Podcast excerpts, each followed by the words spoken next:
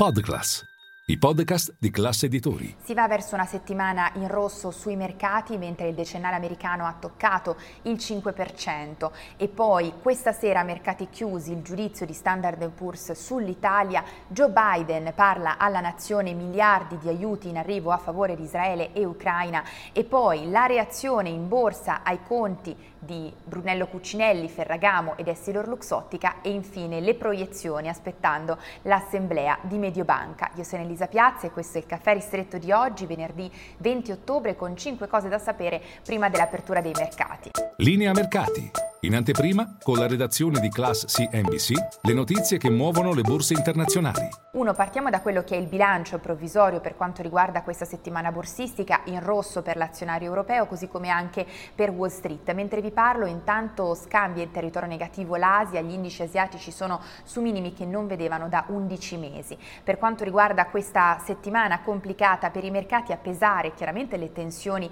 in Medio Oriente, ma anche i eh, rendimenti dei treasury sotto sotto pressione, con il decennale americano che nelle ultime ore ha toccato il 5%, non succedeva dal 2007, ora ha leggermente ritracciato, tuttavia si tratta di una soglia eh, cruciale. E lo stesso Jerome Powell ieri sera intervenendo all'Economic Club di New York ha evidenziato come il mercato dei bond stia facendo parte del lavoro della Fed, tuttavia non ha escluso ulteriori rialzi dei tassi all'orizzonte. E poi eh, due, a proposito di rendimenti sotto pressione, osservato mercato speciale anche il nostro BTP nell'ultima seduta ha toccato anch'esso il 5%, questa mattina riparte poco sotto da questa soglia, questa sera mercati anche americani chiusi il giudizio di Standard Poor's sull'Italia, l'aggiornamento sul rating attualmente BBB con outlook stabile, poi a novembre toccherà anche a Moody's e Fitch. E poi tre, veniamo al discorso di Joe Biden alla nazione, eh, poche ore fa ha chiesto al congresso il via libera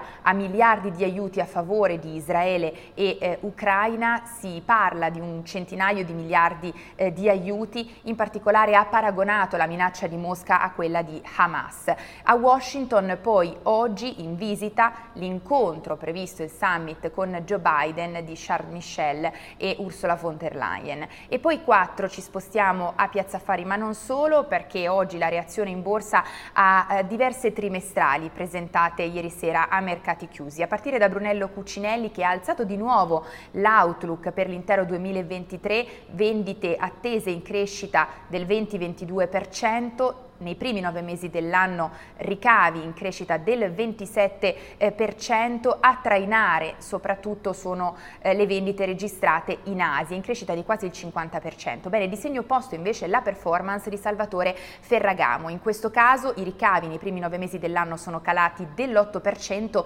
e eh, l'unica area in controtendenza è stata quella europea. Eh, per quanto riguarda sempre il settore, attenzione ad Essilor Luxottica, anche se ha presentato presentato ieri sera a mercati chiusi i conti, in questo caso ricavi per il terzo trimestre in eh, crescita del 5,2% a 6,3 miliardi di euro, un terzo trimestre in leggera decelerazione rispetto alla prima metà dell'anno. E poi 5, concludiamo con Mediobanca perché manca praticamente una settimana all'assemblea chiamata a rinnovare il CDA in piazzetta Cuccia, arrivano le prime proiezioni perché ieri sera, ieri era il termine per depositare le azioni in vista dell'Assemblea, bene, secondo le indiscrezioni l'affluenza sarà poco superiore al 70% e secondo le proiezioni che circolano, bene, la lista del CDA, dunque capitanata da Pagliaro e Nagel, dovrebbe ricevere l'appoggio del 35-36% del eh, capitale, mentre per quanto riguarda Delfin circa il 32%, dunque dovrebbe avere la meglio la lista presentata dal board uscente. Nel frattempo spunta nel capitale in piazzetta Cuccia